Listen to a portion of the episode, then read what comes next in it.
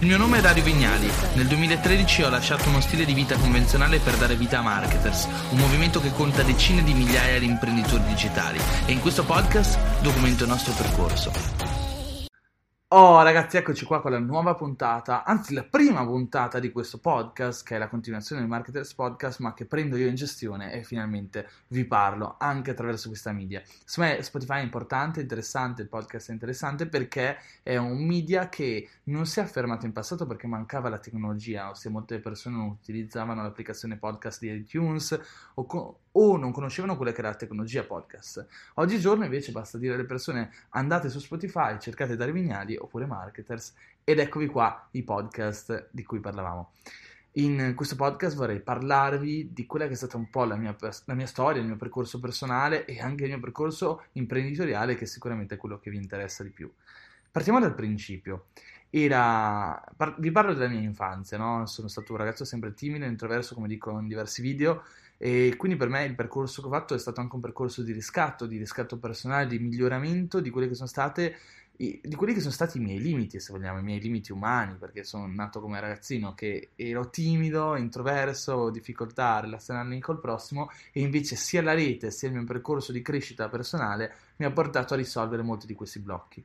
E da dove è partito questo percorso? Sicuramente da un periodo abbastanza nerd, ero abbastanza nerd, in cui mi interessavo di eh, sistemi operativi, Linux, informatica. Mia madre portò a casa il primo computer negli anni, oddio non ricordo esattamente l'anno preciso, comunque fui uno dei primi ragazzini ad utilizzare un computer, ricordo ancora che giocavo a questi videogiochi che erano in formato floppy disk, ma in realtà non sono mai stato così appassionato di videogiochi. Non a caso appena ho avuto la possibilità, ho iniziato a esplorare quelle che erano le possibilità che si aveva utilizzando un computer, non solo la possibilità di giocare, non mi piaceva capirlo, capire come era strutturato, eccetera. Quindi mi sono approcciato per la prima volta, diciamo, al mondo dell'informatica e negli anni in cui è nata la rete si è iniziato a parlare di hacker, no? queste fantomatiche figure capaci di entrare in uh, sistemi protetti o comunque di riuscire a uscire dai sistemi, se vogliamo dirla tutta. Mi sembravano persone sovversive ed ero affascinato da questa capacità di uscire dal sistema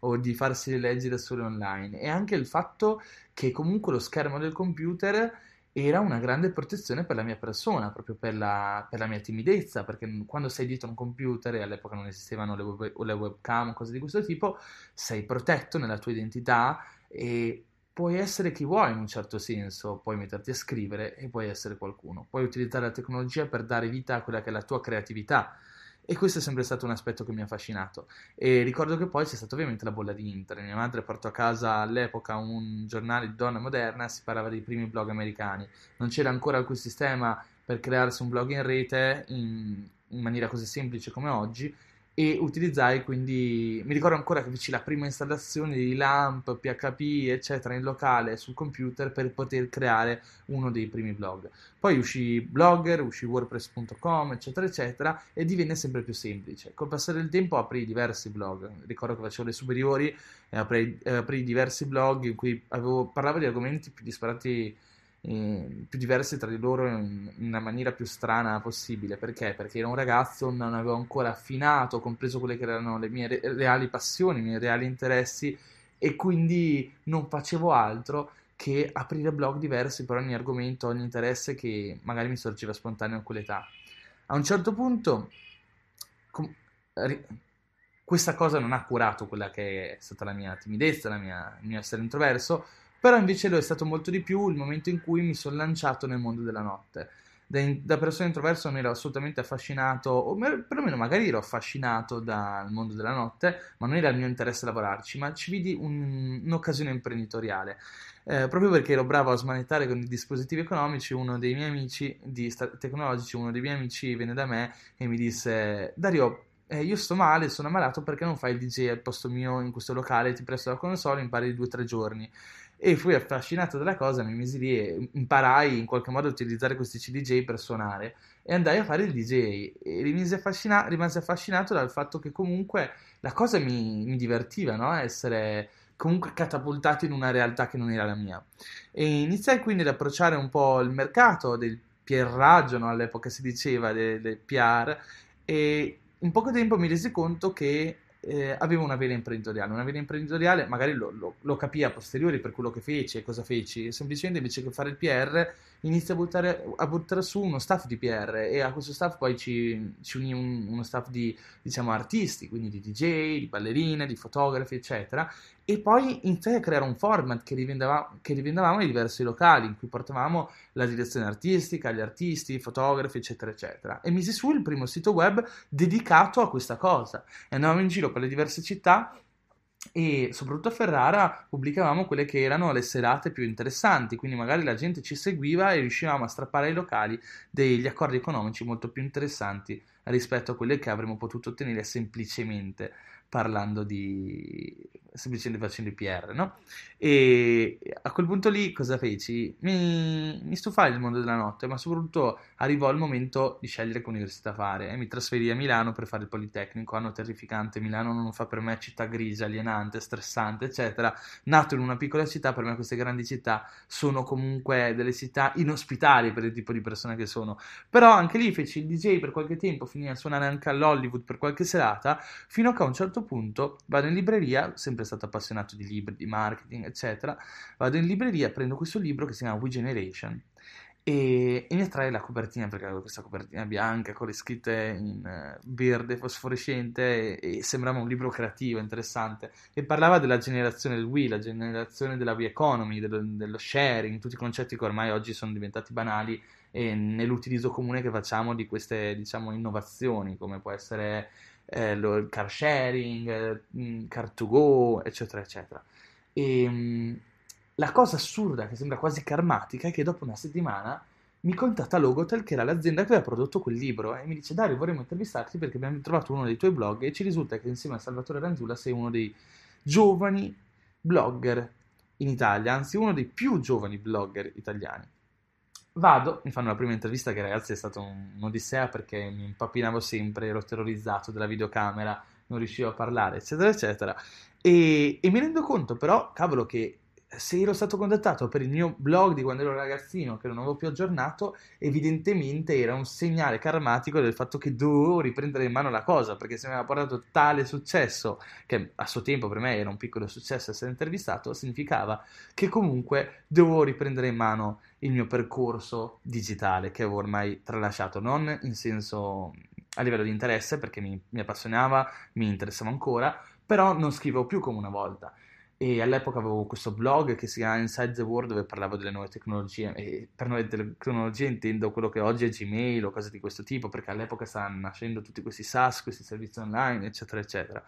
E allora niente torno a mettere in piedi un blog che lo chiamo dariovinali.net quello che conoscete oggi, sì, nel 2013 quindi siamo nel 2013 metto in piedi quello che è il mio blog e inizio a scrivere degli articoli. Ci metto ragazzi il 1000% di quello che poteva essere l'impegno che potevo metterci. Quindi studiavo meno, eh, uscivo meno, però passavo tutto il tempo online sul mio blog, guardavo i blog americani e prendevo sempre come riferimento a livello di competizione quelli americani. Pensavo sempre devo essere migliore di loro e questo mi ha permesso però di vincere nel mercato italiano. Perché? Perché se riesci a essere alla pari col mercato straniero, globale, ma lo fai in una nicchia ancora più piccola che può essere quella italiana, è ovvio che sei il migliore, spacchi. Ed è quello esattamente che ho fatto. Allo stesso tempo ho iniziato a cercare di lanciare quella che è stata una piccola digital agency, si chiamava The Lab, aveva sede a Ferrara, lo feci con degli amici che anche loro studiavano in Ulm, eccetera, ma ben presto ci rendemmo conto che era un'operazione drammatica, perché? Perché sbattemmo contro tutta quella che è l'amministrazione pubblica, quelle che sono le leggi, quello che è il fisco, la legalità, eccetera, e capimmo che non potevamo fare le cose tra giovani cercando di mettere persone a lavorare a costo zero all'interno del progetto giusto per pura passione. E fu così che il progetto The Lab fallì miseramente, però continuai col blog e il blog invece mi diede enormi successi, continuavo a scrivere e ogni guida mi portava nuova, una nuova mole di visitatori, creai la newsletter e le persone finalmente iniziavano a, scri- a, iscriversi a quella che era la newsletter. E leggevo questi fantomatici americani che erano in grado di fare lanci di prodotto, adesso vi spiegherò che cos'è, di comunque centinaia di migliaia di euro. Che cosa significa? Significa che avendo tante persone iscritte alla newsletter, quando realizzavano i loro corsi o vendevano i loro prodotti, mandavano un'email a queste centinaia di migliaia di persone, migliaia di persone acquistavano il corso che magari, o il prodotto che magari costava più di 100 euro e quindi si producevano centinaia di migliaia di euro in vendite. E questo business era fantastico perché non c'erano costi fissi, non c'erano uffici, non dovevi lavorare in ufficio, non c'erano reali spese come può avere un'azienda che produce tegole o un'assicurazione o comunque aziende che hanno bisogno di un luogo fisico dove lavorare, tanti dipendenti. Potevo fare tutto da solo e questa era la cosa che mi appassionava di più e mi rapiva proprio. E fu così che iniziai a pensare a quello che poteva essere il primo, il primo corso e avevo una paura a lanciare questo primo corso perché avevo la sensazione che doveva essere tutto perfetto, che non era mai abbastanza e buttavo giù la lista delle lezioni e, e aggiungevo sempre di più, di più, sempre più contenuti a questo fantomatico corso che mi immaginavo, che doveva chiamarsi Web Marketing Domination. E, e, non lo feci mai, non arrivai mai a realizzarlo perché volevo fare di più, volevo farlo meglio, volevo che tutto fosse perfetto. Ogni volta registravo 10 lezioni, ogni volta riniziavo da capo perché non mi convincevano. Quindi tornai a scrivere, ma nello stesso periodo scoprì il mondo delle affiliazioni che cosa significava? Significava che io potevo linkare sul mio blog determinati prodotti e se le persone cliccavano sul mio link e acquistavano io guadagnavo una commissione. E quindi partii nel promuovere all'interno dei miei post gli stessi strumenti che io utilizzavo per creare il mio blog. Quindi OptimizePress, che era uno degli strumenti ed è tuttora uno degli migliori strumenti per creare landing page, GetResponse, che era il, software di email marketing che utilizzavo all'e- all'epoca, oppure anche lo stesso ClickFunnels di cui par- di vi parlo oggi negli articoli eh, oppure anche di SiteGround. SiteGround era un servizio per eh, acquistare quello con un hosting, uno spazio web dove puoi andare a realizzare il tuo blog. È il cosiddetto www.dariovignali.net, è lo spazio che, ho, che, ospita il mio blog dove vado a installare WordPress per creare il blog. Una cosa che oggigiorno è alla portata di tutti, io stesso ancora utilizzo SiteGround. E ricordo che per ogni vendita che io generavo di SiteGround guadagnavo comunque 150 euro e fu incredibile perché arrivai a guadagnare migliaia, migliaia di euro al mese con le affiliazioni. E quando parlo di migliaia di euro al mese, parlo comunque sopra i 5.000 euro al mese. E ero giovane, ero dannatamente giovane, avevo 20 anni e guadagnavo estremamente bene, meglio dei professori che mi dicevano che nella vita sarei stato un fallito. E questa cosa comunque anche sul piano umano mi ha dato una spinta emotiva, emozionale, motivazionale, ispirazionale che è stata incredibile, no? È avuto quasi un. è stato un elemento, un elemento disruptive nella mia vita. Questa cosa mi ha fatto capire la relatività anche del denaro, se vogliamo. Ci sono persone che si ammazzano per portare a casa 1500 euro al mese. E ci sono persone che invece perché utilizzano sistemi diversi, strategie diverse, percorsi professionali diversi, guadagnano molto molto molto di più. E per loro è normale, è questa quella, la cosa che mi sorprende sempre. A me viene normale parlare di decine, centinaia di migliaia di euro perché sono sempre vissuto in una realtà professionale dove è normale produrre tali cifre, arrivare a tali cifre, anche singolarmente, anche senza avere un team, anche con un solo progetto. Quello che fa la differenza è veramente la, la competenza di growth hacking, di capacità di scalare quello che è il, model- il modello di marketing, di promuovere a costi minori, di raggiungere più persone al costo minore e avere il miglior prodotto da portare sul mercato. E questa cosa vale per il digital marketing, vale per l'internet marketing, per gli imprenditori digitali, per l'imprenditore normale, per il mondo degli agricoltori e anche per il mercato degli infoprodotti. Ragazzi, questa cosa è l'elemento fondamentale del business, riuscire a raggiungere più persone al costo minore, avere una comunicazione estremamente efficace, avere un prodotto che spacchi e che ovviamente risponde a una domanda di mercato o comunque una domanda di mercato che si possa andare a creare perché molto spesso le persone non sanno di cosa hanno bisogno finché non glielo raccontano i brand. E quindi questo, bene o male, è stato il percorso iniziale. E da lì è poi esploso tutto. È stato il percorso più, più affascinante e appassionante della mia vita, perché durante lo stesso periodo in cui cercavo di concepire il primo infoprodotto, che si sarebbe dovuto chiamare Web Marketing Domination, Uh, ho anche pensato, cavoli, potrei creare un gruppo Facebook dove riversare tutte le persone che leggono il mio blog. E mi affascinava vedere il Google Analytics del mio blog, vedere tutti questi numeri di persone che visitavano le, le, mie pagine e pensare anche che dietro questi numeri c'erano proprio delle persone e dicevo chissà chi sono, no? E ho pensato, cavolo, creiamo un gruppo su Facebook, facciamo tutte queste persone, facciamo sì che tutte queste persone entrino in questo gruppo, vediamo cosa succede, facciamole relazionare attorno al mio brand, il mio personal brand.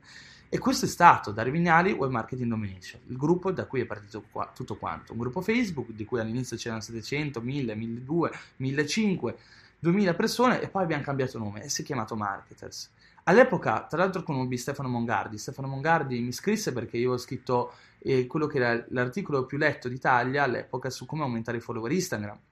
E, e, in quel periodo proprio mi incitò a scrivere il primo infoprodotto. Mi ha detto parti piccolo, parti piccolo e feci un infoprodotto che parlava dell'argomento più letto nel mio blog. Vidi che Google Analytics mi raccontava che il mio articolo più letto all'epoca era come diventare fashion blogger, perché era il momento dell'esplosione del fashion blogging, no? E tutti quanti tutte quante soprattutto volevano diventare fashion blogger e questo articolo mi portava tanto traffico, per traffico intendo i visitatori che arrivavano sul mio blog e quindi dissi ok, qua c'è l'80% dei visitatori. Se faccio un prodotto, quindi un infoprodotto, quindi un corso o un ebook su questo argomento, sono sicuro, sicuro di vendere tanto. Feci questo primo ebook su come si poteva diventare fashion blogger e iniziai a guadagnare i primi centinaia di euro al mese vendendo ebook. Non era quello che guadagnavo in affiliate marketing, ma comunque mi diede un altro punto di vista, un'altra possibilità di differenziare il mio portfolio di ingressi economici, perché è sempre bene no? differenziare e avere più entrate economiche da più business, da più strategie, in maniera tale che se se ne spegne una ce n'è comunque un'altra. Eh, diventai amico con Stefano Mongardi e visto che comunque eh, avevo scritto quest'altro articolo che iniziava ad avere tantissimi visitatori, che era aumentare follower Instagram, decidemmo di creare un corso assieme sulle strategie di crescita su Instagram. E fu estremamente, fu forse una delle scelte che cambiò per sempre la mia esistenza perché eh, Stefano fu in grado di aiutarmi a capire che il perfezionismo, il perfezionismo era una, ed è tutt'oggi una brutta bestia che ti porta a non concludere niente. Stefano era molto più risoluto di me e abbiamo creato quello che è stato il mio primo infoprodotto serio nella mia vita, Instagram on Fire, che ancora oggi ragazzi è in vendita e ha prodotto centinaia di migliaia di euro in vendite centinaia di migliaia di euro con un corso con diversi video e diversi PDF che racconta alle persone come aumentare i propri follower su Instagram e fu un successo, fu un successo perché lo lanciammo, non fece enormi numeri, facemmo mi pare 5.000 euro sul primo lancio, ma poi le persone iniziarono ad acquistarlo. E da lì in poi iniziamo a guadagnare una media di 100-200 euro al giorno vendendo questo singolo PDF e, e fu entusiasmante perché fu veramente life changing, da lì iniziò il mio percorso nel mondo della formazione e soprattutto nel mondo dei marketers, perché? Perché dopo poco che avevo creato questo gruppo conobbi Luca Ferrari e Luca Ferrari, che fu il mio secondo socio all'interno di Marketers, stravolse tutto quanto. Ma dopo questo primo racconto mi fermo e continuerò nella prossima puntata di questo podcast e con, tutto, con questo è tutto, vi ringrazio e vi mando un abbraccio, ci vediamo nella prossima puntata. Ciao ragazzi!